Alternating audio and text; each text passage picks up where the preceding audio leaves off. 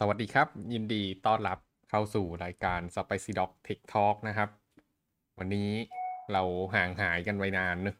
พอดีติดภารกิจหลายอย่างช่วงนี้ประชุมเยอะก็วันนี้มีโอกาสกลับมานะครับก็เลยมาคุยกันต่อนะ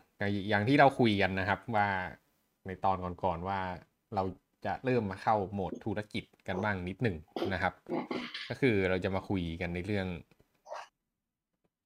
สตาร์ทอัพฟันดิ้งนั่นเองหรือถ้าจะทำสตาร์ทอัพจะหาเงินยังไงก็แต่เอาจริงๆอยากจะคุยเป็นเรื่องแบบสตาร์ทอัพเลยมากกว่านะครับก็อาจจะเป็นหัวข้อแบบคุยชิวๆนะวันนี้เป็นแบบคุยกันเลยน้องพร้อมจะคุยหรือเปล่าวันนี้ครับน้องๆเข้าใจคำว่าสตาร์ทอัพว่าไงบ้างครับก็เป็นการเริ่มต้นธุรกิจนะครับขนาดเล็กที่เริ่มมาจากไอเดียสักอย่างครับแล้วสตาร์ทอัพกับร้านกาแฟต่างกันยังไงครับผมมองว่าสตาร์ทอัพเป็นอะไรที่มันต้องแบบมันมีอินโนเวชันนะครับที่มันมีความแปลกอะไรเงี้ยครับเป็นผลิตภัณฑ์ที่อาจจะไม่ได้แปลกแต่ว่าก็แบบมีประสิทธิภาพมากกว่าคนอื่นครับแต่มองร้านกาแฟมองมันเป็นแบบร้านกาแฟก็คือร้านกาแฟแต่จริงๆมันก็ต่างกันนะครับแต่ว่าแบบเรามองว่ามันก็เหมือนกันอะไรอย่างนี้ครับในมุมมองเมลมองว่าไงบ้างครับสตาร์ทอัพหรอมันเหมือนพวก Kickstarter ป่ะแบบว่าเรามีไอเดียบางอย่างแล้วแบบแต่ว่าเราไม่มีเหมือนเงินในการผลิตออกมาอะไรเงี้ยเราก็เลยทำสตาร์ทอัพขึ้นมาหรือว่าเหมือนก็เหมือน Kickstarter ที่มันเปิดให้แบบโดเนทเงินเข้าไปใช่ไหมอันนี้ก็คิดว่าคล้ายๆกันก็คือสตาร์ทอัพก็คือมีไอเดียต้องการผลิตของบางอย่างอะไรเงี้ยแต่ว่าไม่มีเงินก็ต้องแบบระดมทุนครับโอเคก็ต่างคนต่างมุมมองสตาร์ทอัพนะครับของพี่ก็มีมุมมองอีกแบบหนึ่งเหมือนกันโอเคทีเนี้ยที่ค่อนข้างจะชัดนึกก็คือสตาร์ทอัพกับร้านกาแฟมันต่างกันไงคือร้านกาแฟเนี่ยสมมุติว่าถ้าเกิดเรามีเงินก้อนหนึ่งเลทเซเรามีเงิน 100,000 บาทเราก็ไปเช่าห้องซื้อเครื่องทำกาแฟซื้อแก้วนู่นนี่นั่นเราก็เปิดร้านกาแฟได้แล้วถูกปะสมมุติกาแฟต้นทุนแก้วละ15บาทเราขาย50บาทก็คือเรากำไรแก้วเท่าไหร่35บาทแล้วที่เหลือก็หักนู่นนี่นั่นอาจจะเหลือกำไรสักแก้วละ20บาทขายให้ได้วันละเท่าไหร่วันละ500แก้วก็ได้วันละพันแหละถูกปะขายไหวไหมวะกาแฟวันละ500แก้วนี่ก็คือมันก็อย่างนั้นน่ะมันก็สามารถอยู่ได้แหละถูกปะคำถามคือแล้วร้านกาแฟจะโตไปกว่าร้านกาแฟได้ยังไงมันก็คงจะยากใช่มันก็ต้องเป็นสาขาเพิ่มอะไรพวกนี้ถ้ามันเป็นสาขาเพิ่มอะไรพวกนี้มันก็จะเริ่มเติบโตคือถ้าเกิดสังเกตดูร้านกาแฟเนี่ยเราเปิดมาวันแรกปุ๊บมีคนเข้ามาซื้อแล้วก็กำไรแล้วถูกปะแล้วเราก็ทำท่าเหมือนจะอยู่ได้ก็ส่งไปแล้วก็พอขยายสาขาเพิ่มก็ขายได้มากขึ้นอะไรประมาณนี้นะครับแต่ว่าธุรกิจอะไรบางอย่างเนี่ยมันไม่สามารถทำอย่างนั้นได้อย่างเช่นเราค้นพบไอเดียว่าเราอยากจะทำเรียกอะไรอะสมมุติเป็นสมาร์ทฟาร์มแล้วกันก็คือทำเป็นหุ่นยนต์เอาไว้เก็บเกี่ยวผลผลิตเนี่ยมันเป็นธุรกิจที่มันไม่สามารถ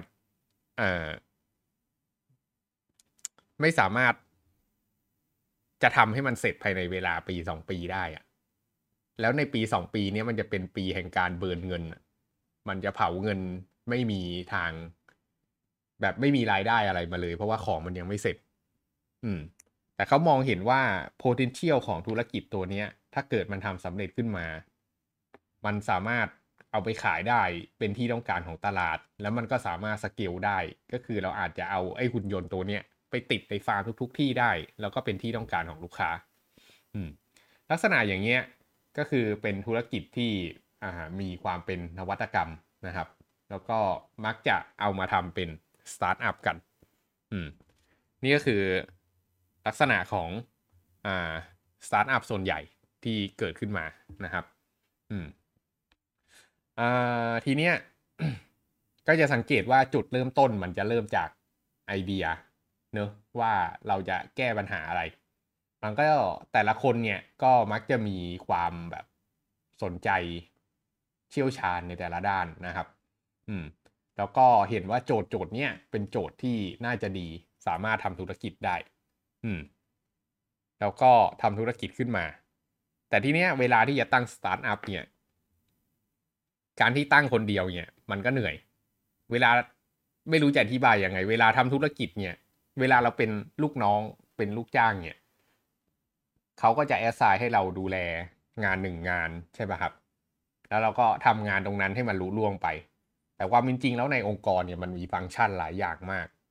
มีตั้งแต่ถ้าเกิดเป็นบริษัทเทคก็มีคนเขียนโปรแกรมมีหน้าบ้านหลังบ้านใช่ป่ะมีคนดูอินฟาแล้วเคยคิดบ้างไหมว่าเฮ้ยในบริษัทความจริงมันจะต้องมีคนคอยเก็บตังค์ด้วยนะมันจะต้องมีคนคอยไปทำความสะอาดออฟฟิศนู่นนี่นั่นด้วยนะมันต้องมีคนคอยจ่ายเงินเดือนพนักงานทุกอย่างมันเป็นงานหมดทีเนี้ยถ้าเกิดเราตั้งสตาร์ทอัพขึ้นมาด้วยตัวคนเดียวอ่ะมันกลายเป็นว่างานทั้งหมดตรงนั้นน่ะมันก็จะมาโฮอยู่กับเราไหนจะเรื่องหาคนดูแลคนอะไรพวกเนี้ยมันก็จะไม่ไหวนะครับส่วนใหญ่เนี่ยสตาร์ทอัพเนี่ยมันก็เลยกลายเป็นกลุ่มคนที่ค่อนข้างจะมีประสบการณ์แล้วพอสมควรที่เชี่ยวชาญในแต่ละด้านมาเจอกันนะครับแล้วก็มีเป้าหมายเดียวกันแล้วก็ใช้ทักษะของตัวเองเนี่ยมาเติมเต็มทีมให้มันครบพอได้ไอเดียไหมมีคำถามอะไรไม่ดีกว่ามันไม่ได้เป็นคำถามใช่ไหมสิ่งที่พี่พูดมันไม่ได้เป็นคำถามโอเคทีเนี้ย สิ่งที่คนน่ะสงสัยกันคือเฮ้ยแล้วไอ้สตาร์ทอัพซีดฟันดิ้งซีรีส์ A ซีรีส์ B Exit อะไรพวกเนี้ยมันคืออะไรก็เอาว่ามันเป็นเจอร์นี่ของสตาร์ทอัพโซนใหญ่กันแล้วกันนะครับทีเนี้ย เหตุที่มันเกิดสตาร์ทอัพขึ้นมาอย่างที่บอกเนอะมันเป็นอินโนเวชันคือจริงๆอยากจะให้ดูกราฟตัวหนึ่งที่เมื่อกี้เปรียบเทียบร้านกาแฟกับสตาร์ทอัพอะถ้าเกิดเราดูกราฟรายได้นะครับร้านกาแฟเนี่ยกราฟมันจะเป็นเส้นตรงค่อยๆสูงขึ้นไปเรื่อยๆนะครับแล้วมันอาจจะไปหยุดที่จุดหนึ่งถ้าเกิดมันขยายไม่ได้แต่สตาร์ทอัพเนี่ยถ้าเกิดดูอะกราฟมันจะช่วงแรกๆมันจะตกติดลบไปเลยอะมันจะเป็นช่วงที่มีแต่รายจ่ายจนกระทั่งสินค้าที่มันพยายามทำอะมันทำสำเร็จขึ้นมาแล้วกราฟมันจะดิ่งขึ้นเป็น exponential เขาเรียกว่า hockey stick นะครับนี่ก็คือเป้าหมายของ startup ทีเนี้ยหลังจากมีไอเดียฟอร์มทีมกันได้ปุ๊บไอ้ทีมแรกที่เขาฟอร์มกันได้เนี่ยเขาเรียกว่า co-founder หรือผู้ร่วมก่อตั้งนะครับก็เป็นเรียกอะไรอ่ะเป็น title แบบหลอกตัวเองอ่ะก็ ทีเนี้ยคำถามก็คือเฮ้ยแล้ว co-founder เนี่ยจะได้อะไรบ้าง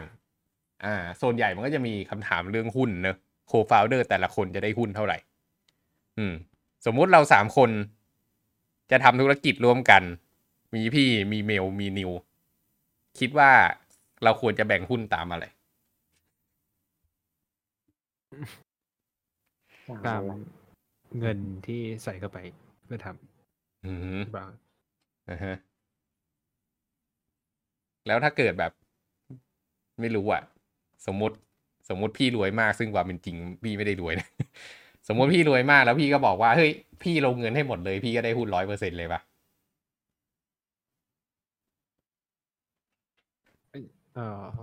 ะ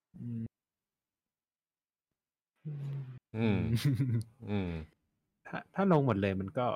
เหมือนเป็นการจ้างงานหรือเปล่าหรือมันก็จะเป็นมันก็ไม่เหมือนเป็นโคฟาวเดอร์ด้วยกันหรือเปล่า อือฮึครับเมลมีไอเดียไหมเหมือนนิวครับนี้เป็นเรื่องที่แบบถูกถามเยอะมากเลยนะแบบคนส่วนใหญ่มีไอเดียกันเว้ยแล้วก็แบบเฮ้ยอยากทำนู่นทำนี่แล้วก็ไปคุยกับเพื่อนเพื่อนบอกเฮ้ยเอาดิมาทำกันแล้วพอจะตั้งบริษัทกูจะได้หุ้นเท่าไหร่แล้วมึงจะได้หุ้นเท่าไหร่วะแตกกันตั้งแต่บริษัทยังไม่ตั้งนี่เป็นเรื่องที่ยิ่งใหญ่มากก็ส่วนใหญ่เนี่ยเงินเขาจะส่วนใหญ่จำนวนหุ้นเนี่ยเขาก็จะแบ่งกันตามเขาก็จะแบ่งกันตามเรียกอะไรอะแบ่งกันตามเงินที่ลงอะนะแต่ทีเนี้ยบางทีคนบางคนมันก็ไม่มีเงิน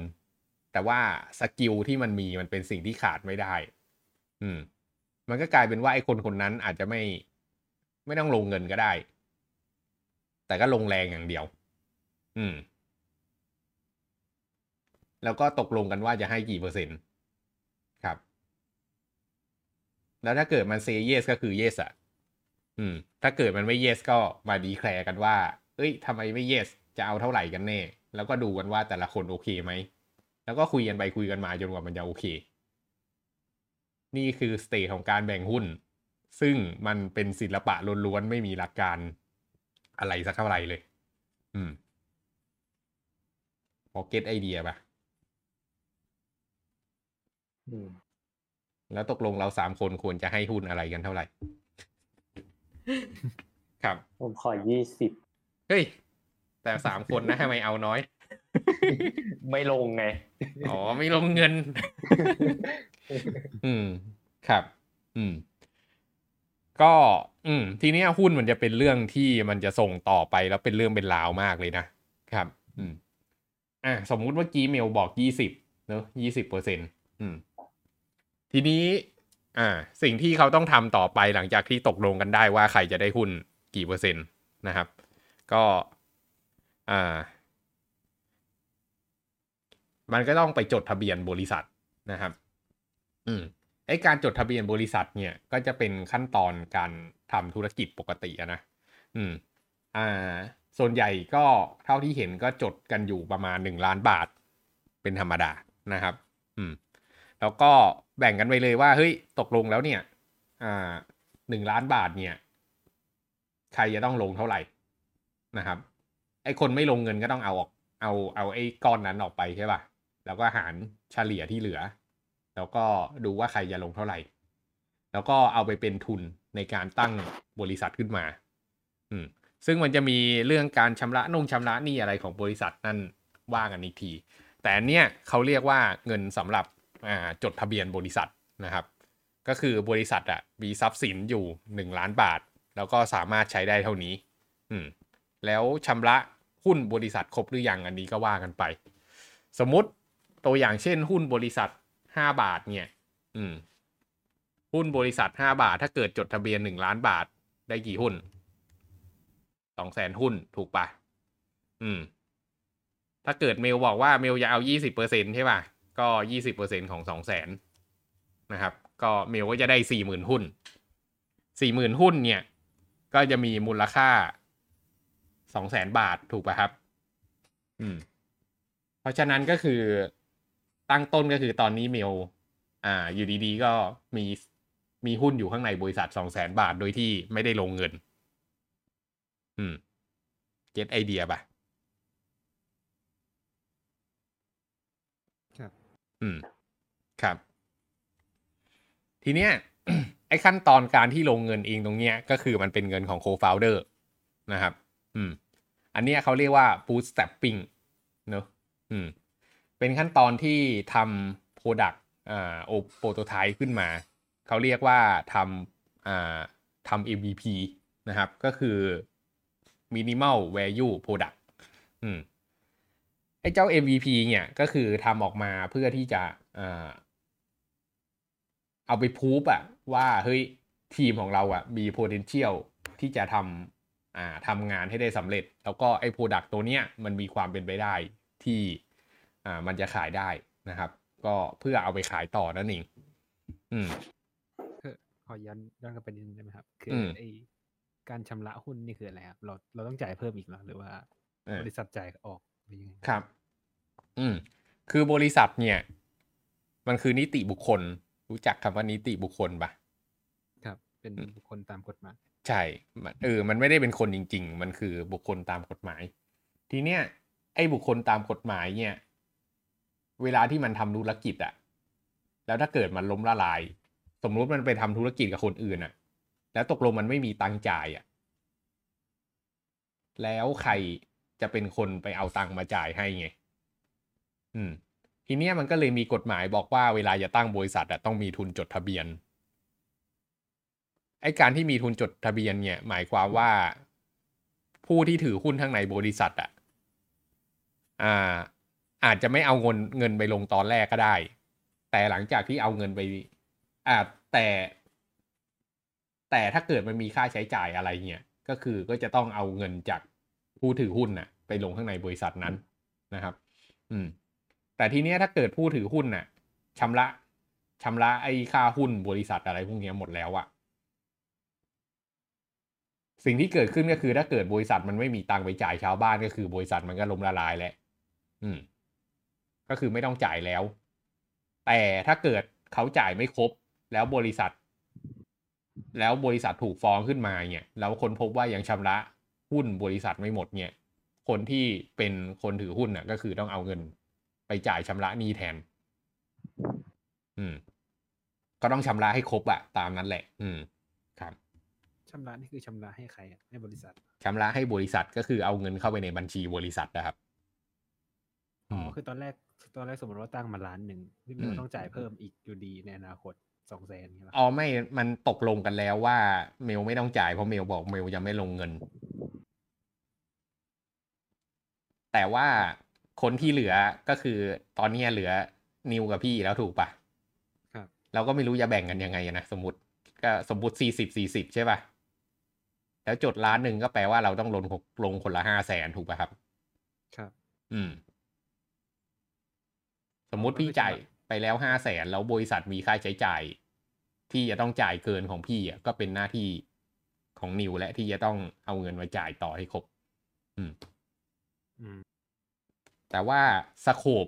ที่นิวจะจ่ายก็คือแค่500,000เท่านั้นจะไม่เกินไปกว่านั้นอันเนี้ยเขาถึงเรียกว่าบริษัทจำกัดก็คือจำกัดอยู่แค่นี้มันจะมีไอ้บริษัทอะมันจำกัดหมดอะแต่มันจะมีไอ้ที่ซับซ้อนอะก็คือห้างหุ้นส่วนมันจะมีห้างหุ้นส่วนสามัญกับห้างหุ้นส่วนไม่จำกัดกับห้างหุ้นส่วนจำกัดไม่ใช่ไม่จำกัดห้างหุ้นส่วนสามัญกับห้างหุ้นส่วนจำกัดห้างหุ้นส่วนจำกัดเนี่ยก็คล้ายๆบริษัทก็คือไปซื้อหุ้นแล้วก็จำกัดปริมาณเงินที่อยู่ในนิติอยู่เท่านั้นแต่ถ้าเกิดเป็นห้างหุ้นส่วนสามัญอะก็คือถ้าเกิดมันเกิดหนี้สินอะไรขึ้นน่ะพวกผู้ถือหุ้นทั้งหลายก็คือต้องรับผิดชอบทั้งหมดอันนี้ก็คือไม่จำกัดครับ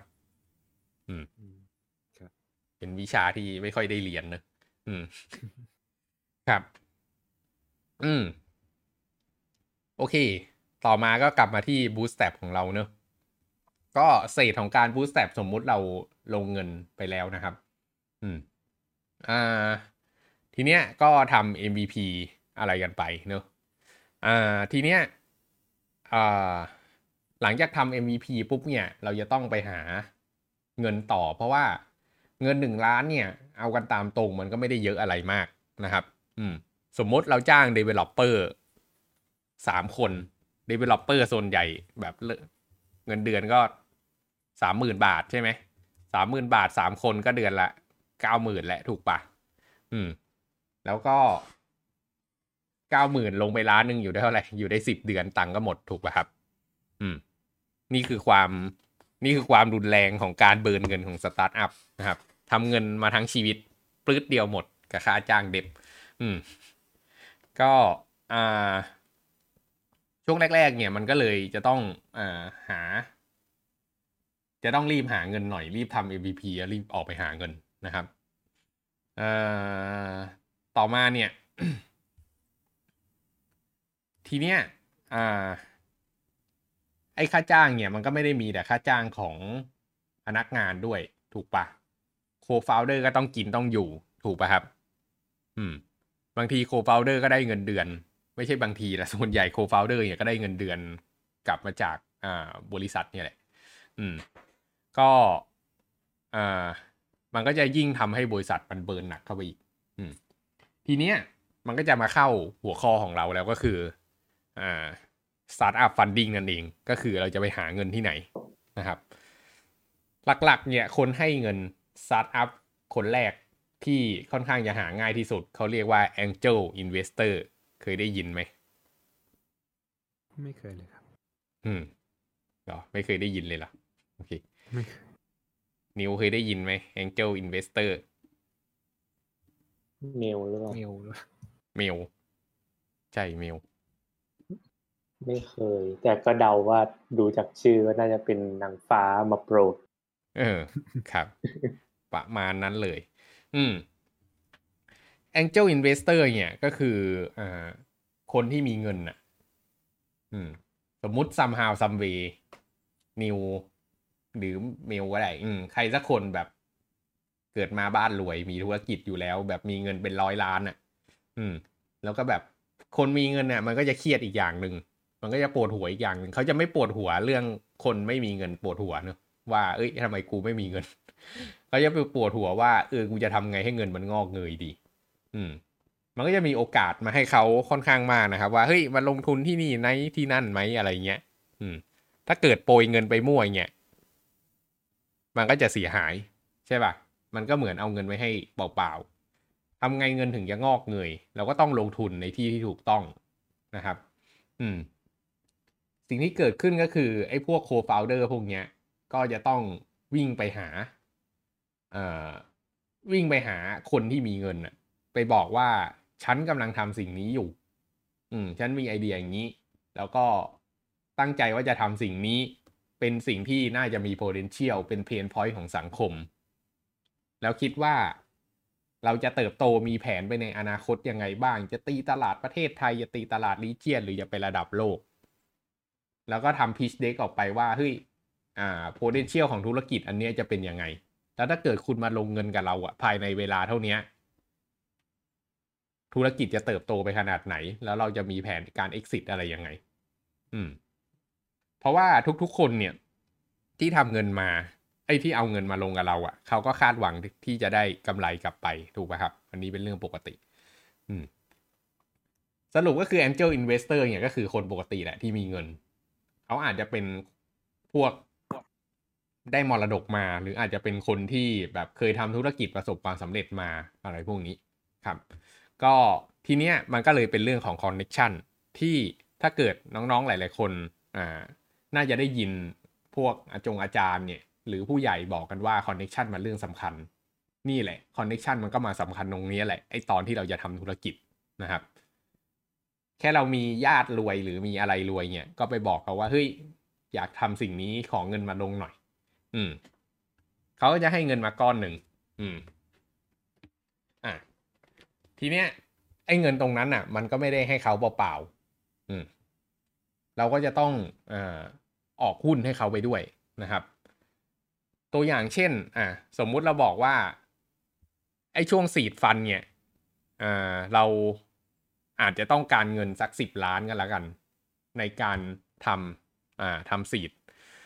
จริงๆมันมี P seed ด้วยนะP seed ก็คือแบบเหมือนสมมุติพูดเรื่อง P seed ก่อนแล้วกัน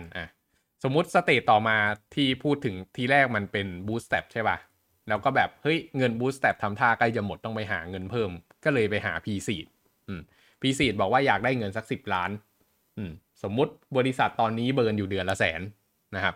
ถ้าได้10ล้านก็จะอยู่ได้ถึง100เดือนถูกป่ะแต่ว่าเราต้องการคนเพิ่มอะไรเงี้ย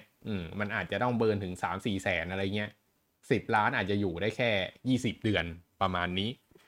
ก็เราก็เลยไปหา Angel Investor บอกว่าถ้าเกิดเขาให้10ล้านเนี่ยเราจะให้หุ้นเขา Net C เท่าไหร่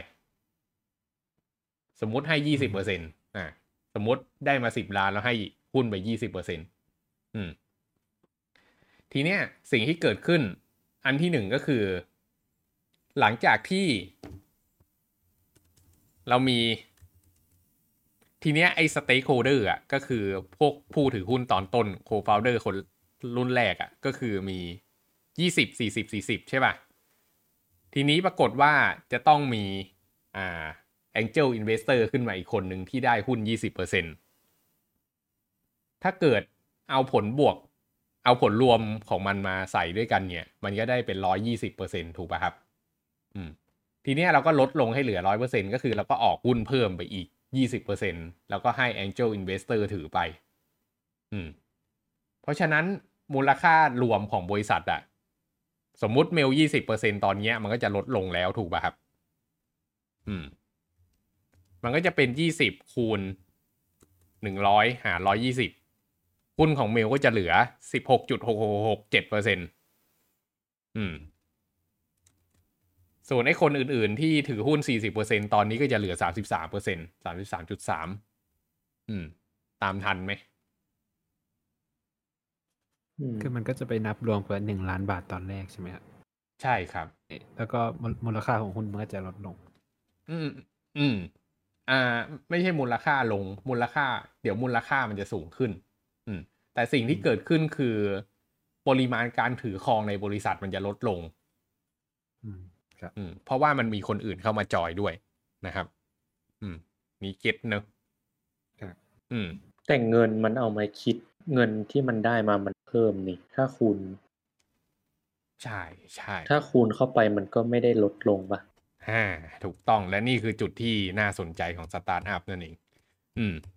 โอเคทีนี้ตอนนี้บริษัทเรา valuation เท่าไหร่ตอนนี้เราบอกว่า10ล้านเราบอกว่าขอเงินมา10ล้านใช่ป่ะครับไอ้เจ้า10ล้านที่มีอยู่ตอนเนี้ยคือ 20% ของบริษัทก็คือ Angel Investor เอาเงินมาลง20ล้านเอาเงินมาลง10ล้านเขาได้หุ้นไป 20% ถูกไหมครับหมายความว่าบริษัทของเรามูลค่าเท่าไหร่50ถูกต้องเพราะฉะนั้นบริษัทของเราเป็น50ล้านจากตอนแรกที่เราลงทุนกันน่ะ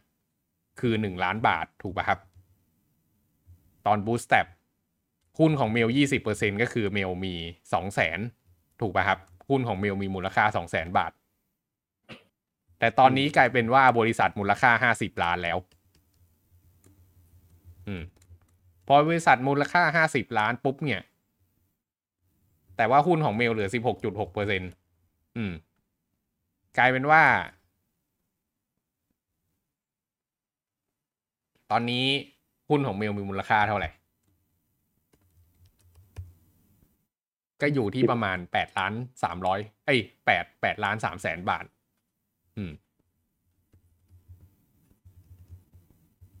อันเนี้ยก็คือมันเลสขึ้นมา 50x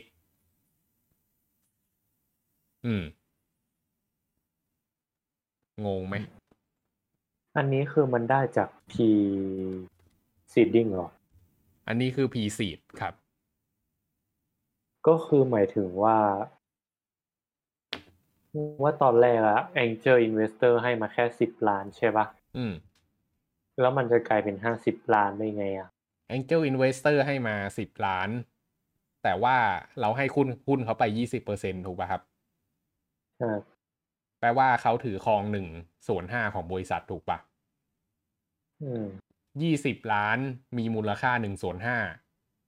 10ล้านมีมูลค่า 1/5 หมายความว่า The Whole บริษัทมีมูลค่า50ล้านไง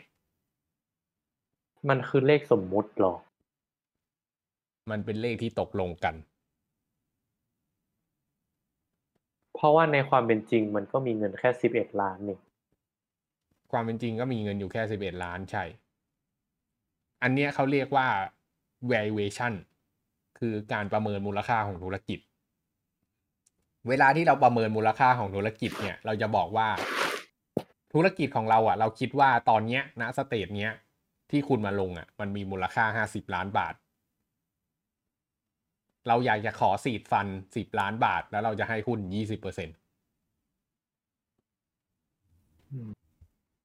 20% พอเห็นภาพไหม ก็คือเราประเมิน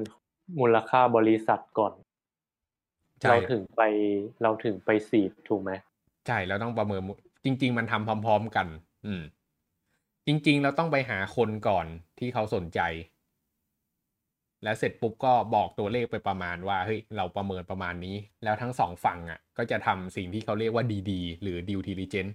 นะครับแล้วมันก็จะได้ตัวเลขออกมาตัวหนึ่งมาตกลงกันว่าตัวเลขนี้โอเคหรือเปล่า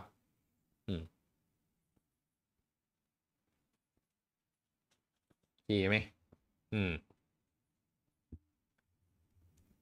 แ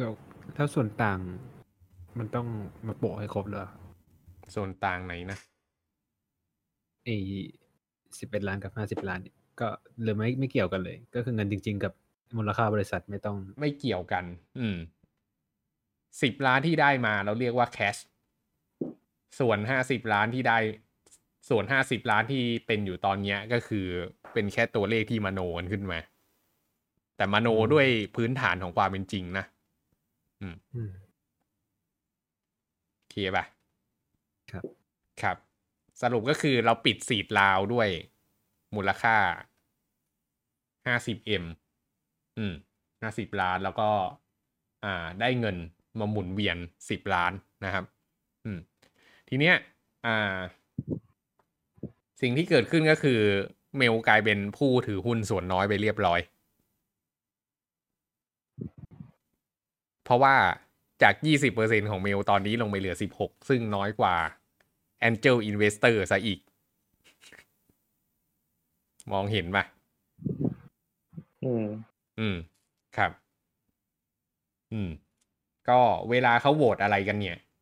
เสียงโหวตเราก็จะแบบเป็นแค่ส่วนน้อยครับอันนี้ก็จะเป็นเรื่องอันตรายที่จะเตือนเอาไว้ว่าเวลาจะทำสตาร์ทอัพให้ดูเรื่องดีๆให้ดูดีๆว่าเ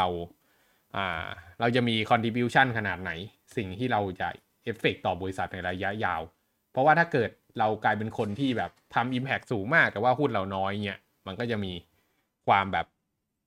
นี้กูออกไปเป็นลูกจ้างดีกว่าไหมวะอะไรเงี้ยครับต่อมา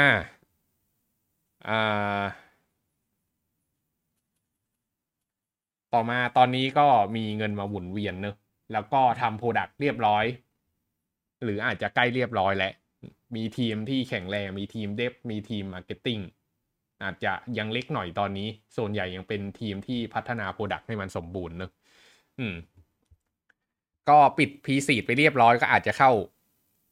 เฟสต่อไปนะครับก็คือเฟสที่เรียกว่าซีดเขาเรียกว่าซีดฟันดิ้งซีดฟันดิ้งเนี่ยก็เป็นเฟสแห่งการเรียกอะไรบ่มเพาะเมล็ดพันธุ์จริงๆจังๆแหละก็คือหลังจากรันไปสักพักหนึ่งแล้วก็คนพบว่าไอ้เงิน10ล้านที่ได้มานั่นมันก็ยังไม่พออีกตอนนี้แบบธุรกิจแบบโอ้โหแม่งเดฟแม่งแพงมากอะไรเงี้ยเดือนละ 50,000 มีอยู่ 4-5 คนนี่ก็อ่วมแหละใช่ป่ะแล้วก็ยังเห็นว่าเอ้ย product ที่ทำออกมามันก็ยังมี potential อยู่นะมันน่าจะไปต่อได้ก็เลยไปหา seed funding ทีนี้มันก็จะโตขึ้นไปอีกแต่ว่าปรากฏว่าตั้งแต่ P4 มาถึง seed funding เนี่ยมันไม่ได้มีอะไรเปลี่ยนแปลงไปขนาดนั้นใน seed funding เราประเมินแล้วว่าถ้าเกิดเราจะทำธุรกิจไปอีกประมาณ let's say 2 ปีเราจะต้องใช้เงิน50ล้านบาทสมมุติ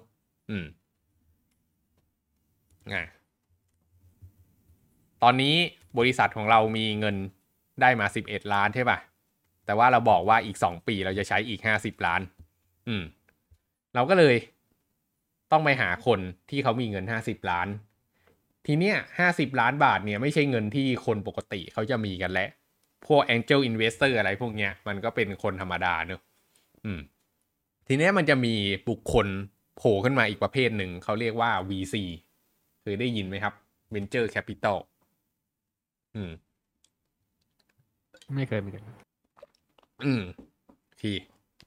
เมลเคยได้ยินไหม VC เคยได้ยินมั้งไม่มั่นใจกลัวโดนตอบแล้ววะ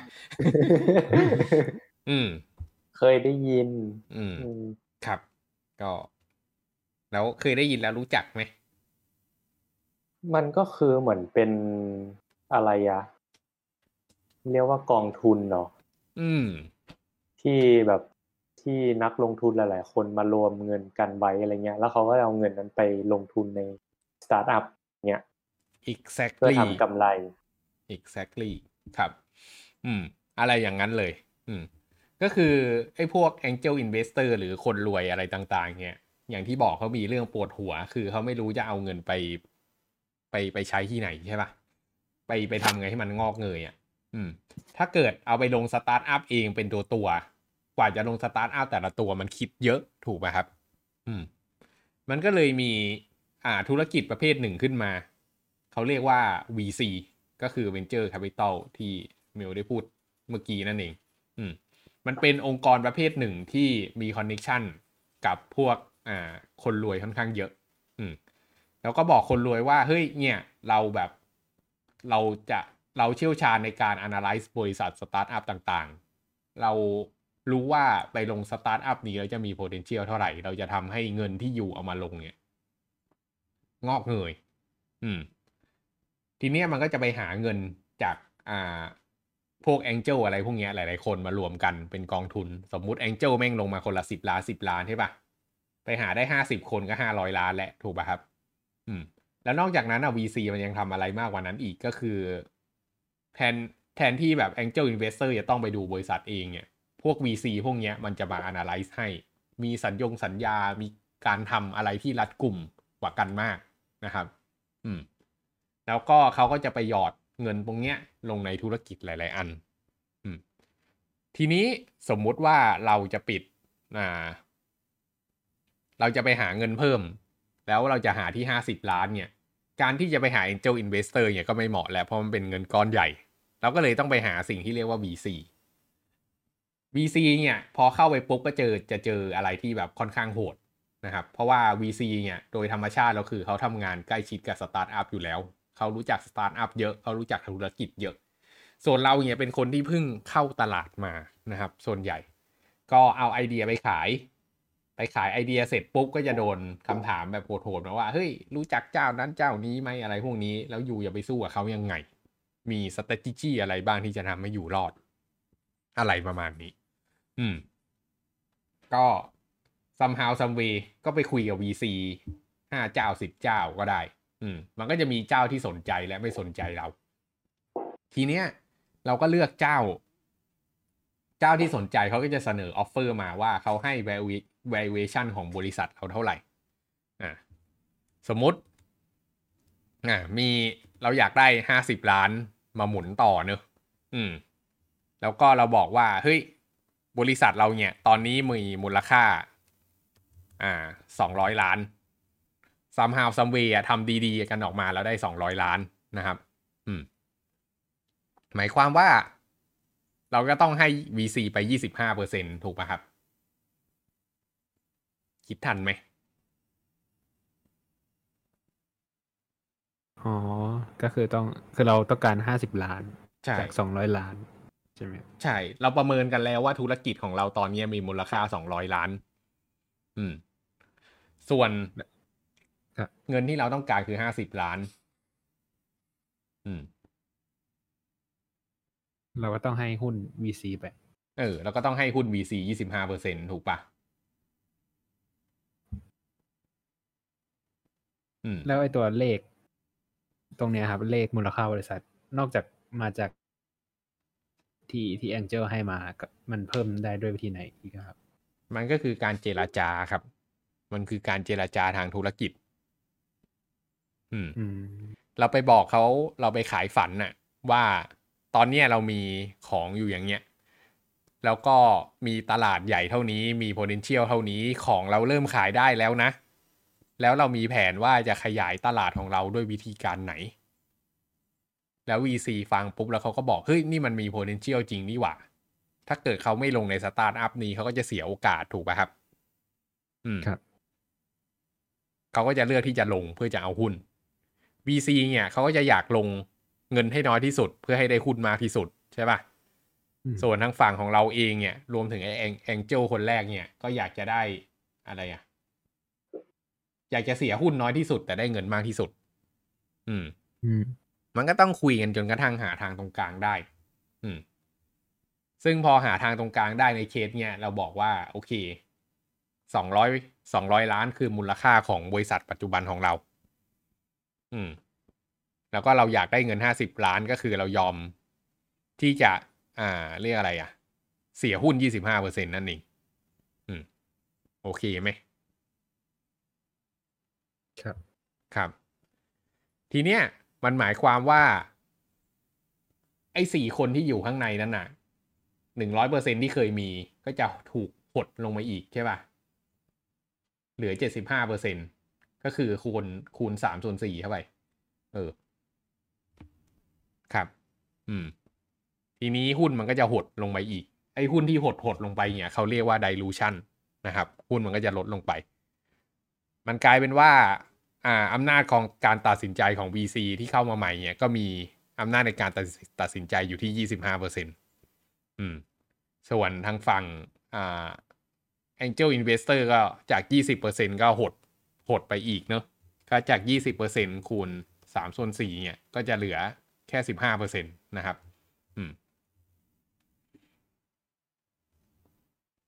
ส่วนไอ้ 40% อะไรเดิมมันก็หดไปตามสูตรอันนี้โอเคไหมครับโอเคก็หลังจากได้เงิน50ล้านมาปุ๊บทีนี้ก็เริ่มทำการขยายทีมเป็นเรื่องเป็นราวนะครับก็อาจจะขยายฝั่ง R&D ขยาย Product นู่นนี่นั่นทำให้มันแบบเป็นเรื่องเป็นราวแล้วก็อาจจะเริ่มมีเซลล์ขึ้นมาแล้วอันนี้ก็คือสเตจปัจจุบันที่เราอยู่ที่เครดิตโอเคนะครับก็ตอนนี้ก็สังเกตดูว่าเครดิตโอเคก็มีการทำนู่นทำนี่ออกไปขายแล้วก็เริ่มมีการจ้างเซลล์เห็นไหมตรงกันเป๊ะเลยแล้วก็อีกไม่นานเนี่ยสักพักหนึ่งเนี่ยประมาณปีกว่าๆเราก็ต้องไปเรสฟันต่อไปเพราะว่าถ้าเกิด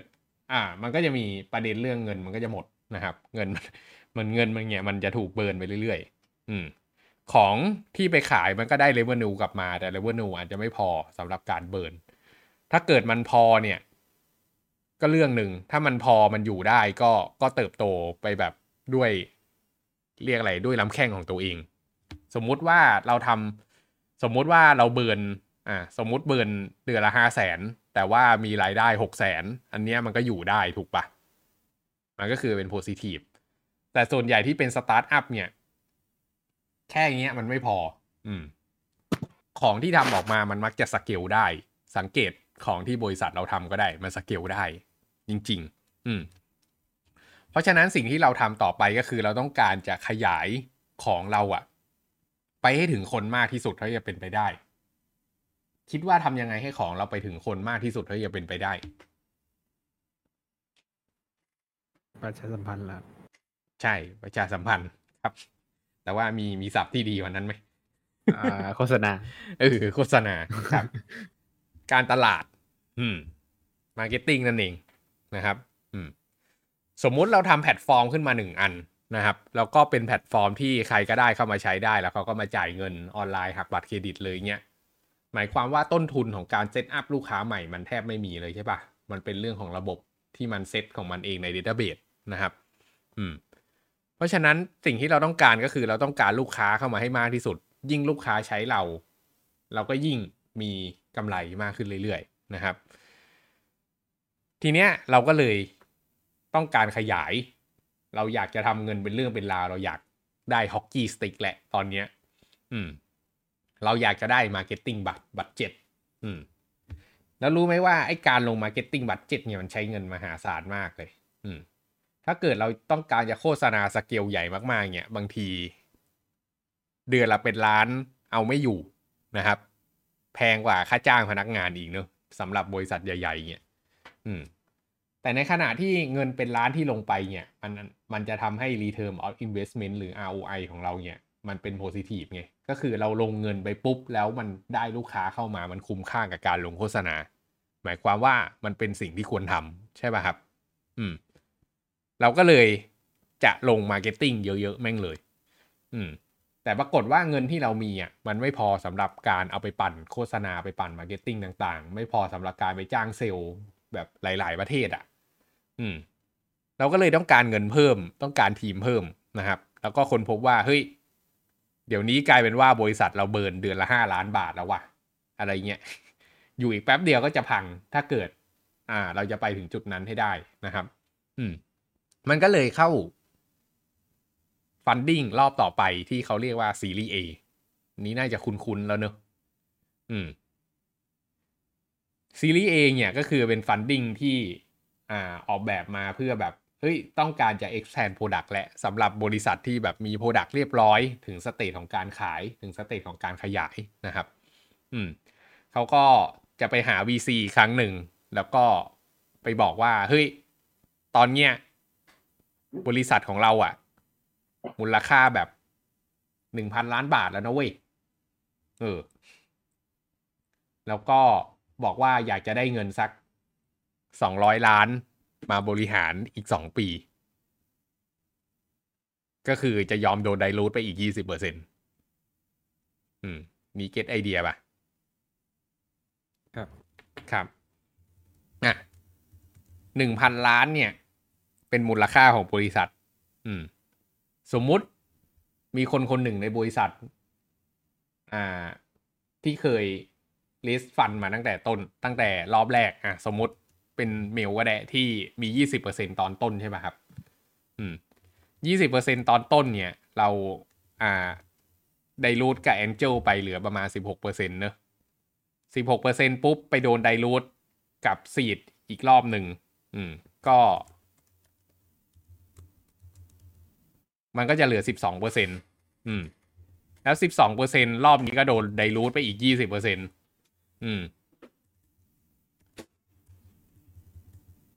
พอโดนไดรูทไปอีก 20% เนี่ยหุ้นมันก็จะเหลืออยู่ประมาณ9.5% แต่ถ้าเกิดเราคำนวณ 9.5% จาก 1,000 ล้านเนี่ยมันก็คือประมาณเท่าไหร่อ่ะเดี๋ยวนะเริ่มมึนแหละมันก็คือประมาณ95ล้านถูกป่ะครับตามทันเปล่าวะนี่กูคุยอะไรอยู่วะเนี่ยทันครับครับก็คือตอนเนี้ยจากหุ้นที่เมลเคยมีอยู่มูลค่า 200,000 บาทตอนนี้กลายเป็นว่ามูลค่า95ล้านแหละนี่เริ่มเซ็กซี่ไหมแล้วเมลครับไม่ได้ลงเงินสักบาทเลยตอนนี้ก็กลายเป็นมูลค่า 9.5 ล้านนะครับก็ถ้าเกิดตกลงกันได้ก็ไดรูทปื๊ดๆๆกันไปหุ้นเมลจาก 20% ตอนนี้ก็เหลือ 9.5% แค่นั้นแต่ว่ามูลค่าของหุ้นที่รวมกันทั้งหมดกลายเป็น 9.5 ล้านแล้วทุกๆคนก็มูลค่าสูงขึ้นไปกันหมดนะครับแล้วเราก็รันสตาร์ทอัพต่อไปยิ่งมันวิ่งผ่านไปเรื่อยๆคนเยอะขึ้นมันก็ยิ่งวุ่นวายมากขึ้นนะครับอะไรต่างๆต้องตัดสินใจแก้ปัญหาตลอดเวลาปัญหากฎหมายมาเต็มไปหมดเลยทีเนี้ยสมมติเราทำไปปุ๊บเนี่ยปรากฏว่าคนพบว่าเฮ้ยเงินหมดอีกแล้วว่ะพอเงินหมดอีกแล้วปุ๊บเนี่ยเราก็จะปิดเราก็จะต้องไปหาฟันดิ้งต่อมาเลี้ยงบริษัทนะครับก็คือไปหานักลงทุนเมื่อกี้เราปิดซีรีส์ A ไปแล้วใช่ป่ะทีนี้เราก็ไปหาซีรีส์ B ต่อสมมุติเราไปหาซีรีส์ B ปุ๊บเราบอกเขาว่าเฮ้ยบริษัทของเราตอนเนี้ยของแม่งออกไปขายเต็มไปหมดแล้วนะเว้ยตอนเนี้ยในประเทศไทยเราแคปเจอร์หมดแล้วเรากำลังจะต้องการไป regionalเราต้องการไประดับแบบภูมิภาคต้องการขายแม่งทั้งเอเชียแล้วอะแต่ว่าต้องการงบมาร์เก็ตติ้งต้องการขยายเซลล์แบบทุกรีเจียนเลยอะไรพวกเนี้ยและต้องการเงินเพิ่มตอนนี้เราบอกว่าบริษัทของเราอะมูลค่าไปถึง 30,000 ล้านบาทแล้วนะก็แล้วก็ไปคุยกันดูแล้วก็ทางฝั่ง VC ก็บอกเฮ้ยโอเคสมเหตุสมผลบริษัทยูตอนนี้แม่งมี potential สูงมากที่จะไปอีกไกลก็บอกว่าเอ้ย 30,000 ล้านก็โอเค 30,000 ล้านของ 30,000 ล้านบาทเท่ากับประมาณกี่ล้านดอลลาร์ครับประมาณ3,000 เอ้ย300นี่100ป่ะ300ล้าน 30,000 100ล้าน100ล้าน100ล้าน 30,000 ล้านบาทคือประมาณ 1,000 ล้านดอลลาร์ถูกป่ะ 1 บิลเลียนครับเมื่อไหร่ที่ถึงจุดที่ 1,000 ล้านดอลลาร์เขาเรียกว่าสตาร์ทอัพอันนี้เป็นยูนิคอร์นเคยได้ยินเนอะครับครับเขาเรียกว่า3คอมมานะครับก็คือมีคอมมา3ตัว1 billion startup อันนี้ก็คือ startup unicorn นะครับก็ไปเลสฟันมานะครับก็สมมุติแบบรอบนี้ก็1,000 ล้านดอลลาร์พอดีเนอะก็เลสฟันแล้วก็โดนไดลูทกันไปแล้วก็ขยายธุรกิจนู่นนี่นั่นอะไรกันไปนะครับแล้วก็ทำไปปุ๊บแล้วก็บอกเฮ้ยแม่งยังมี potential ว่ะ regional ไม่พอแล้วอยากจะขยายไป region อื่นๆด้วยอ่ะก็ไปเลสซีรีส์4ต่อไปเลสซีรีส์4ปุ๊บก็บอกเฮ้ยตอนนี้บริษัทเราแบบ5บิลเลียนแล้วนะเว้ยก็ได้รู้กันไปทีเนี้ยไอ้รอบหลังๆเนี่ยสังเกตว่าเงินมันก้อนใหญ่มากถูกป่ะครับ VC เจ้าเดียวอาจจะเอาไม่อยู่แล้ว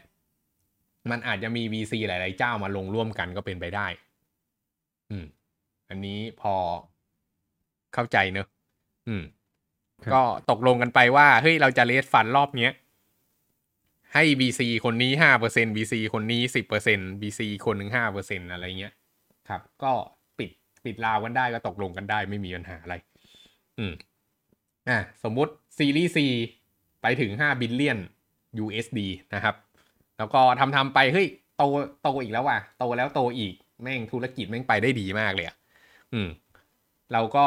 แต่ว่าตังก็ต้องการเงินทุนมาเพิ่มอีกเพื่อต้องการขยายธุรกิจนะครับก็เลยไปถึงซีรีส์ D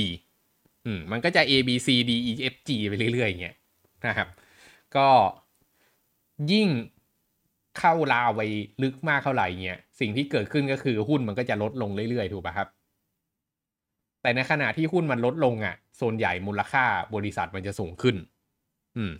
แต่พี่จะบอกว่ามันไม่ได้เป็นอย่างนี้เสมอไปนะครับถ้าเกิดบริษัทมันเพอร์ฟอร์แมนซ์ไม่ดีเนี่ยเวลาที่ทำดิวดิลิเจนซ์กันเนี่ยมูลค่ามันก็จะต่ำแต่อันนั้นเดี๋ยวค่อยว่ากันอีกทีทีเนี้ยสมมุติเราปิดซีรีส์ D เนี่ยไปถึง10บิลเลียน10บิลเลียนเนี่ยก็เป็น another milestone ที่เขาคุยกันนะครับ1บิลเลียนคือยูนิคอร์นใช่ป่ะ10บิลเลียนคือเด็กซิคอนเคยได้ยินไหมเด็กซิคอนมันนี้ครับมันคือยูนิคอร์น10เขาครับนี่ก็เป็นเด็กซิคอนสตาร์ทอัพนี่ก็คือเป็นสตาร์ทอัพที่ประสบความสำเร็จสูงมากซึ่งในถ้าเกิดไปค้นดูก็มีอยู่ไม่กี่บริษัทหรอกในโลกเนี่ยทีเนี้ยคำถามก็คือถ้าเกิดทำแล้วแบบเฮ้ยแบบพอแล้วอะคือไอ้เงินที่หุ้นอะไรพวกเนี้ยตอนนี้มันเป็นเขาเรียกอะไรมันเป็นหุ้น privateมันเป็นหุ้น private ที่มันไม่สามารถรีเทิร์นออกมาเป็นเงินได้นะครับสิ่งต่อมาที่สตาร์ทอัพเนี่ยจะผันหุ้นอันนี้ให้เป็นเงินได้เนี่ยสิ่งที่ต้องทำก็คือการ exit เคยได้ยินไหม exit startup exit ครับ exit เนี่ยหลักๆมันจะมีอยู่3อันนะครับจริงๆมันมีอยู่3อันที่1คือเป็นสิ่งที่ไม่ค่อยอยากจะให้เกิดกันก็คือเจ๊งก็คือตังค์หมดแล้วไม่มีคนมาลงเพิ่มอันนี้ก็คือแบบทุกอย่างก็ศูนย์ไปหมดเลยน้องๆก็ถามว่าแล้วไอ้พวกนักลงทุนที่เคยลงเงินกับเราจะเกิดอะไรขึ้นคิดว่าเกิดอะไรขึ้นร้องไห้เงินพวกนั้นก็หมดเลยเหมือนกัน นะครับ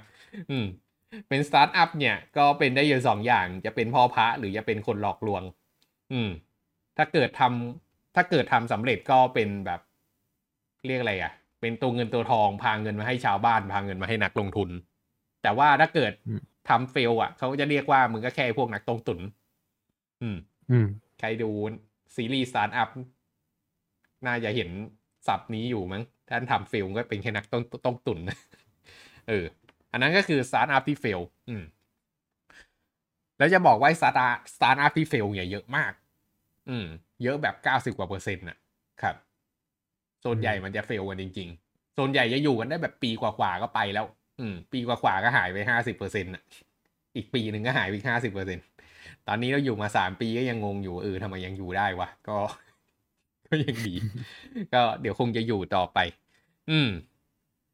อันนั้นไม่พูดถึงไอ้เรื่องจริงนี่มันไม่อะไรไม่จัดลงใจนะแต่ทีนี้มาดู exit strategy อื่นๆบ้าง exit strategy อันที่2นะครับก็คือเป็น exit strategy ที่หลายๆ startup ชอบออกกันก็คือการถูก acquire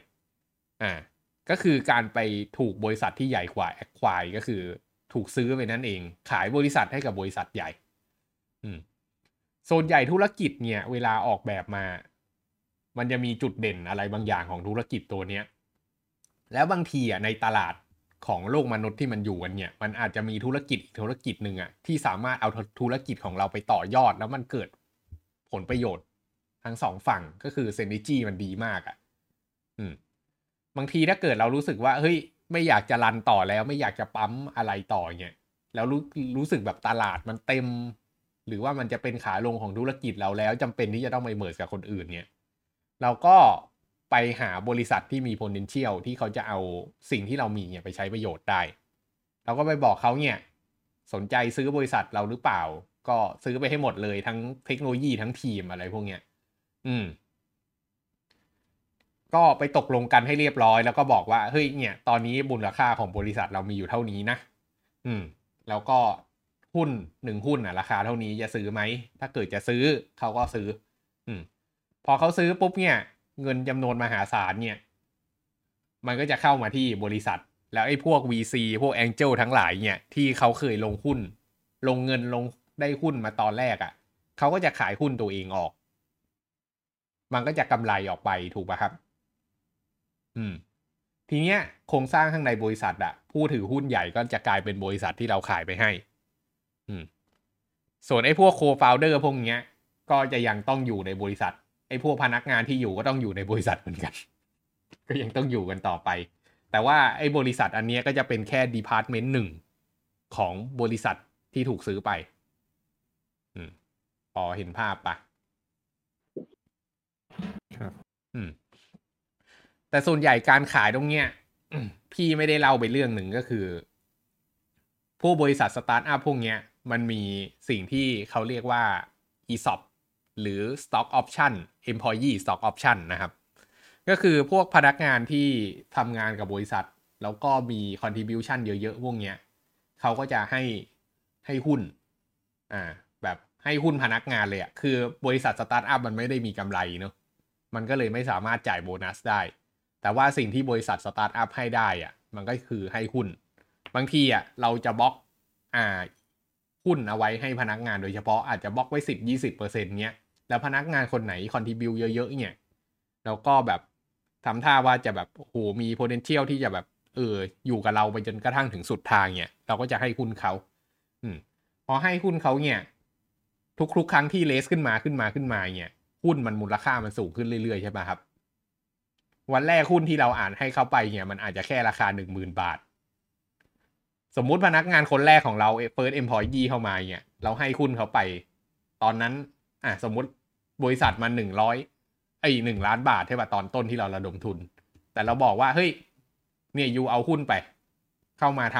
ทำคนแรกเนี่ยให้หุ้น 1% ก็มูลค่า 10,000 บาทใช่ป่ะก็แบบเฮ้ยแม่ง 10,000 บาทเองนะเว้ย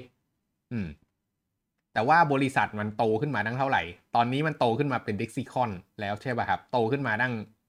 เป็นหมื่นเท่า 10,000 บาทตรงนั้นที่โตมา 10,000 เท่า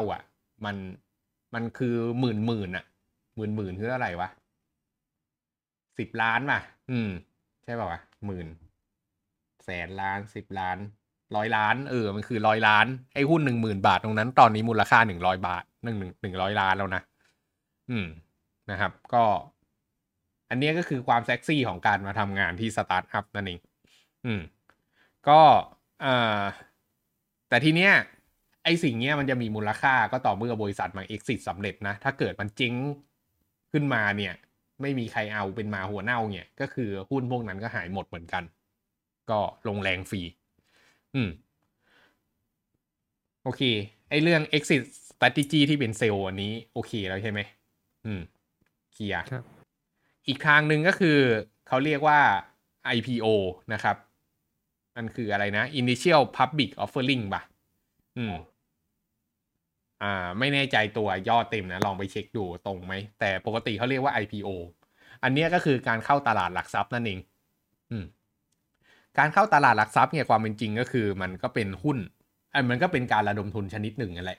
แต่แทนที่เราจะไประดมทุนกับพวก VC อ่ะทีนี้มันไม่ใช่แล้วเราไประดมทุนกับคนทั่วไปตลาดหลักทรัพย์เนี่ยก็คือที่ที่เขาเอาไว้ขายพวกหุ้นอะไรต่างๆนะครับเราก็บอกว่าเฮ้ยบริษัทเราจะเข้า IPO และเราต้องการระดมทุนเพิ่มเราก็เอาบริษัทเนี่ยไปเข้าตลาดหลักทรัพย์เราก็บอกว่าเนี่ยกำลังจะเอาหุ้นปริมาณเท่านี้ก็คือของพวก VC พวก Angel ที่เคยลงมาเนี่ยผันไปเป็นหุ้น Public พวก Angel พวก VC พวกนี้ก็สามารถขายหุ้นของเขาได้กับสาธารณชน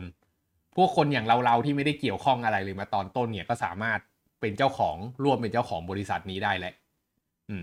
ทีนี้ราคาของหุ้นบริษัทเนี่ยแทนที่มันจะผันไปตามแบบดิวดิลิเจนซ์ที่ไปคุยในแต่ละรอบอ่ะตอนนี้มันก็จะกลายเป็นว่ามันจะผันไปตามราคาที่มันขายกันอยู่ในตลาดหลักทรัพย์นี้พอเก็ทไหมครับทีเนี้ยประเด็นก็คือแล้วพวกโคฟาวเดอร์จะขายหุ้นได้ไหมในตลาดหลักทรัพย์สิ่งที่เกิดขึ้นก็คือโคฟาวเดอร์ไม่สามารถขายหุ้นทั้งหมดลงในตลาดหลักทรัพย์ได้เพราะว่าโคฟาวเดอร์ถูกกำหนดไว้ว่าเฮ้ยอยู่สร้างมาถึงจุดนี้แล้วถ้าเกิดอยู่ดีๆอยู่ขายทิ้งไปแล้วใครจะบริหารถูกป่ะไอ้โคฟาวเดอร์เนี่ยก็ต้องอยู่ต่อไปก็ต้องติดกับบริษัทนั้นต่อไปแล้วก็แต่ว่ามันก็ไม่ได้ปิดติดไปทั้งหมดสิ่งที่เขาทำก็คือเขาจะมีสิ่งที่เขาเรียกว่า vesting ก็คือหุ้นเนี่ยแทนที่จะสามารถขายเป็น public ได้ทั้งหมดมันไม่สามารถขายทั้งหมดได้มันจะค่อยๆเฉือนออกมาทีละหน่อย let's say อาจจะ vesting สัก4ปีเงี้ยถ้าเกิด vesting 4ปีก็คือปีละ 25% นะครับก็จะขายหุ้นได้ 25% จากที่ตัวเองมี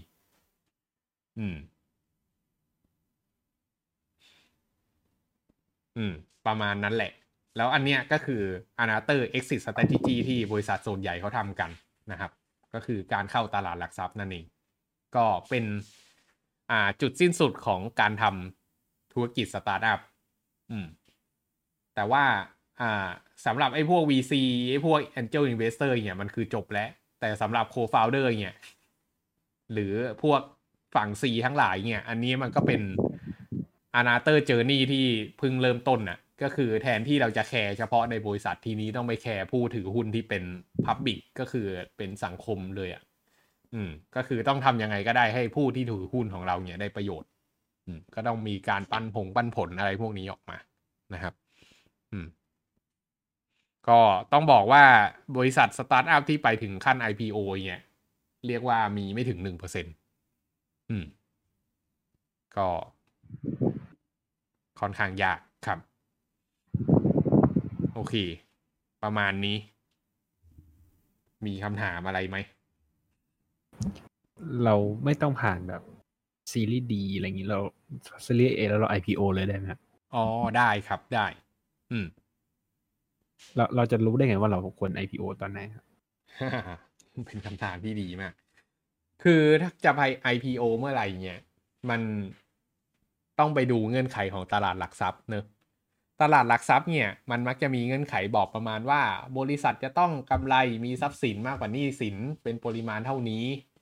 อะไรพวกเนี้ยถึงจะสามารถเข้าตลาดหลักทรัพย์ได้ถ้าเกิดเงื่อนไขผ่านแล้วรู้สึกว่าเฮ้ยธุรกิจเรากูเอาแค่นี้แหละพอก็ออกตลาดหลักทรัพย์ไปเลยก็ได้ไม่เป็นไรหรือจะขายบริษัททิ้งให้บริษัทอื่นก็ได้ก็ไม่เป็นไร แต่สุดท้ายเราก็ต้องไปบริหารอยู่ดีอะนะหรือมันจะตกลงกันอะไรก็ตามทีอะแต่เวลาการขายถ้าเกิดเป็นเข้าตลาดหลักทรัพย์อะสิ่งหนึ่งที่มันต่างก็คือเข้าตลาดหลักทรัพย์อะมันยังเป็นบริษัทเราอยู่ก็คือเรายังเป็นเจ้าของมีสิทธิ์อำนาจในการบริหารเต็มแต่ว่าถ้าเกิดไปเข้าไปขายให้บริษัทอื่นอะพอเราไปเป็นดีพาร์ตเมนต์แล้วอะไอสถานะโคฟาวเดอร์เนี่ยมันก็จะลงไปเป็นลูกจ้างธรรมดาของบริษัทที่เราขายไปให้เขาก็ถ้าเกิดต่อคำถามนิวก็คือจริงๆจะเข้าตลาดหลักทรัพย์เมื่อไหร่ก็ได้ถ้าเกิดจะเข้าแล้วจะขายบริษัทเมื่อไหร่ก็ได้ถ้าจะขายแค่ผู้ถือหุ้นผู้สเต็กโฮเดอร์พวกเนี้ยบอกว่ามติส่วนใหญ่บอกว่าจะทำตามนั้นก็คือทำตามนั้นมันก็จะมีสถานการณ์ต่างๆมาให้ตัดสินใจว่าควรจะทำยังไงครับโอเคมีคำถามอีกไหมครับ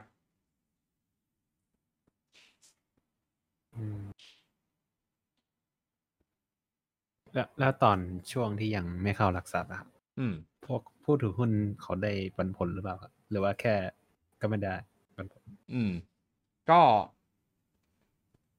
ไม่ได้ครับมันเป็นหุ้นที่แบบเป็นหุ้นที่ถือไว้ตามกฎหมายเฉยๆจริงๆมันจะทำให้ได้ก็ได้นะมันก็สามารถตกลงกันให้ได้ปันผลได้แต่ว่าส่วนใหญ่สตาร์ทอัพเนี่ยมันขาดทุนเงินมันไม่พอใช้อยู่แล้วอะแล้วมันจะเอาเงินที่ไหนมาปันผลไงมันก็มีแต่หุ้นที่จะให้ทุกคนนะครับอย่างเก่งถ้าสตาร์ทอัพจ่ายโบนัสได้นี่ก็ถือว่าพิเศษมากแล้วนะเมลรู้สึกผิดหวังเลยป่ะรู้สึกผิดหวังเลยป่ะโบนัสเป็นเรื่องยากคือสตาร์ทอัพส่วนใหญ่อะเลือกที่จะจดทะเบียนไม่ใช่ส่วนใหญ่ก็คือเท่าที่ไปอ่านมาประมาณ 40% ที่เลือกที่จะจดทะเบียนบริษัทนอกประเทศโอเค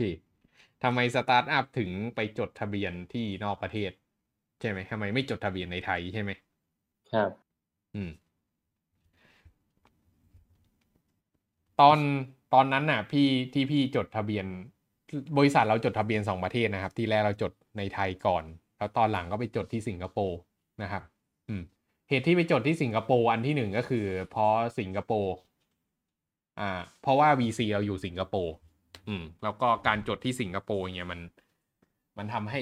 จัดการอะไรกับ VC ง่ายกว่าเวลาโอนเงินอะไรพวกเนี้ยส่วนใหญ่มันเข้ามาทางสิงคโปร์ไม่งั้นมันต้องโอนเงินข้ามประเทศตลอดนะครับแต่เหตุผลจริงๆก็คือมันเป็นเพราะว่า environment ความพร้อมต่างๆมันต่างกันสมมุติเรื่องหนึ่งเลยก็คือความง่ายในการดำเนินกิจดำเนินงานธุรการต่างๆคือในชีวิตพี่พี่ไม่เคยเซ็นเอกสารแบบเกิน5หน้าต่อกันเลยนะเว้ยไม่ว่าจะทำอะไรก็ตามจะซื้อลงซื้อรถอะไรเงี้ยไม่เกิน5หน้าแต่ตอนจดทะเบียนพี่เซ็นเอกสารไปเกือบ100หน้ามันจะมีเอกสารมาให้ปึกหนึ่งเว้ยแล้วก็เป็นเอกสารที่แบบอธิบายเรื่องหุ้นอธิบายเรื่องธุรกิจหาเหวอะไรพวกเนี้ยซึ่งฝั่งบัญชีเขามีเทมเพลตของเขาอยู่ไม่อาจจะไม่ถึง100หน้าก็ได้แต่พี่ว่าแม่งมากกว่า50หน้าแน่นอนสิ่งที่เกิดขึ้นก็คือเขาบอกว่าเราต้องอ่านทุกหน้าแล้ววิธีการที่ยืนยันว่าเราได้อ่านทุกหน้าแล้วก็คือให้เซ็นลายเซ็นกำกับในทุกๆหน้าเพราะฉะนั้นวันนั้นก็เป็นวันที่แม่งไปนั่งเซ็นลายเซ็นทีละหน้าทีละหน้าทีละหน้าทีละหน้าคิดว่าไงเหนื่อยพี่ว่ามันไม่เข้าท่าแต่นี่คือพิธีกรรมที่มันมีอยู่ในประเทศไทยก็ไม่รู้ว่ามันทำไปทำไมต่อมาเนี่ยก็คือเรื่องการสนับสนุนของภาครัฐต่างๆเรื่องภาษีเรื่องอะไรนะครับถ้าเกิดเราได้รายได้ในไทยเราต้องเสียภาษีเท่าไหร่มีการเวฟไหมอะไรพวกนี้อาจจะไม่มีนะครับแต่ว่าถ้าเกิดเราเป็นบริษัทต่างชาติที่เป็นนวัตกรรมเข้ามาทำงานในบริษัทไทยบางทีมันมี กองทุนหนึ่งที่เราได้ก็คือ BOI เรียกอะไรอ่ะ Board of Investment อะไรสักอย่างมันเกี่ยวกับพวกบริษัทต่างชาติที่เข้ามาทำธุรกิจในไทยอ่ะปรากฏว่าได้เวฟภาษี5ปีก็คือถ้าเกิดมีรายได้ก็คือไม่ต้องจ่ายภาษีไป5ปีถ้าไม่เกินค่าหนึ่งอ่ะถามว่ามันแฟร์กับธุรกิจประเทศไทยไหมจดในไทยต้องเสียภาษีเป็นบริษัทต่างชาติกลับมาทำในไทยไม่ต้องเสียภาษีคิดว่าตลกปะแล้วที่สิงคโปร์ไม่ต้องเซ็น50หน้าไม่ต้องสิงคโปร์ไม่ต้องเซ็น50หน้าสิงคโปร์เซ็นดิจิตอลด้วยตอนนั้นที่เซ็นที่สิงคโปร์อ่ะก็คือเขาส่งอีเมลมาแล้วเราก็ทำดิจิตอลสายส่งกลับไปให้เขาทำอีสายอีซิกเนเจอร์ครับ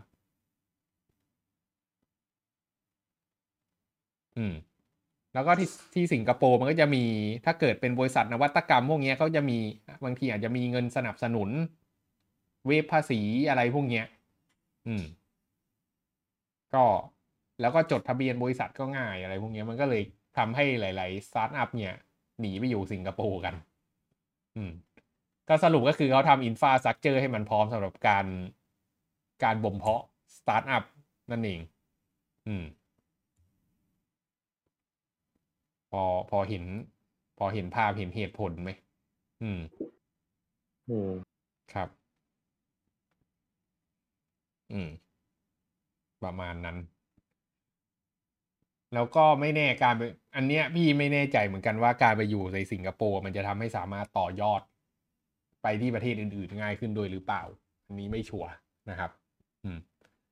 แต่ว่าที่แน่ๆตอนนี้เราก็เป็นบริษัทที่เฮดควอเตอร์หลักอยู่ที่สิงคโปร์ส่วนไอ้ที่ประเทศไทยนี่ก็แบบแค่มีเอาไว้เป็นนามอ่ะมีเอาไว้แบบมีเอาไว้เป็นเหมือนสาขามันก็ยังทำธุรกรรมได้แต่ว่าไม่ได้เป็นที่หลักที่ถือหุ้นครับ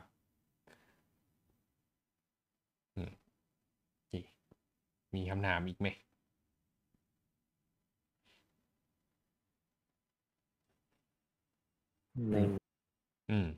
ครับก็ประมาณนี้เนอะชั่วโมงกว่าแล้วพูดจนเหงือกแข้งโอเคก็น่าจะประมาณนี้น่าจะพอเห็นภาพกันคร่าวๆนะครับว่าถ้าเกิดคิดจะทำสตาร์ทอัพสักอันแล้วมีอะไรบ้างก็พามาชิมลางโลกธุรกิจกันคิดว่าหลายๆคนที่อยู่ทางฝั่ง IT อ่ะก็มักจะมีไอเดียทำนู่นทำนี่ก็อยากจะบอกว่าเรามีความรู้แต่เทคโนโลยีไม่พอนะครับเราต้องมีความรู้เรื่องการทำธุรกิจด้วยไม่ทำของออกมาถ้าไม่รู้เรื่องธุรกิจเนี่ยก็คือขายไม่ได้ซึ่งเดี๋ยวจะคุยกันต่อในครั้งหน้านะครับว่าทำยังไงถึงสร้างของออกมาจะขายได้เป็นเรื่องการทำธุรกิจนะครับแล้วก็นอกจากเรื่องขายให้ได้แล้วต้องมีเรื่องการบริหารคนการนู่นนี่นั่นด้วยนะครับแล้วก็การหาฟันดิ้งเนี่ยก็เป็นอีกหนึ่งทักษะที่ผู้ประกอบการต่างๆจำเป็นที่จะต้องมีก็ประมาณนี้นะครับก็ถ้าไม่มีคำถามอะไรแล้ววันนี้เรา3คนก็น่าจะประมาณนี้ก็ขอบคุณทุกท่านที่ติดตามนะครับแล้วกลับมาพบกันใหม่ครั้งหน้าครับสวัสดีครับสวัสดีครับ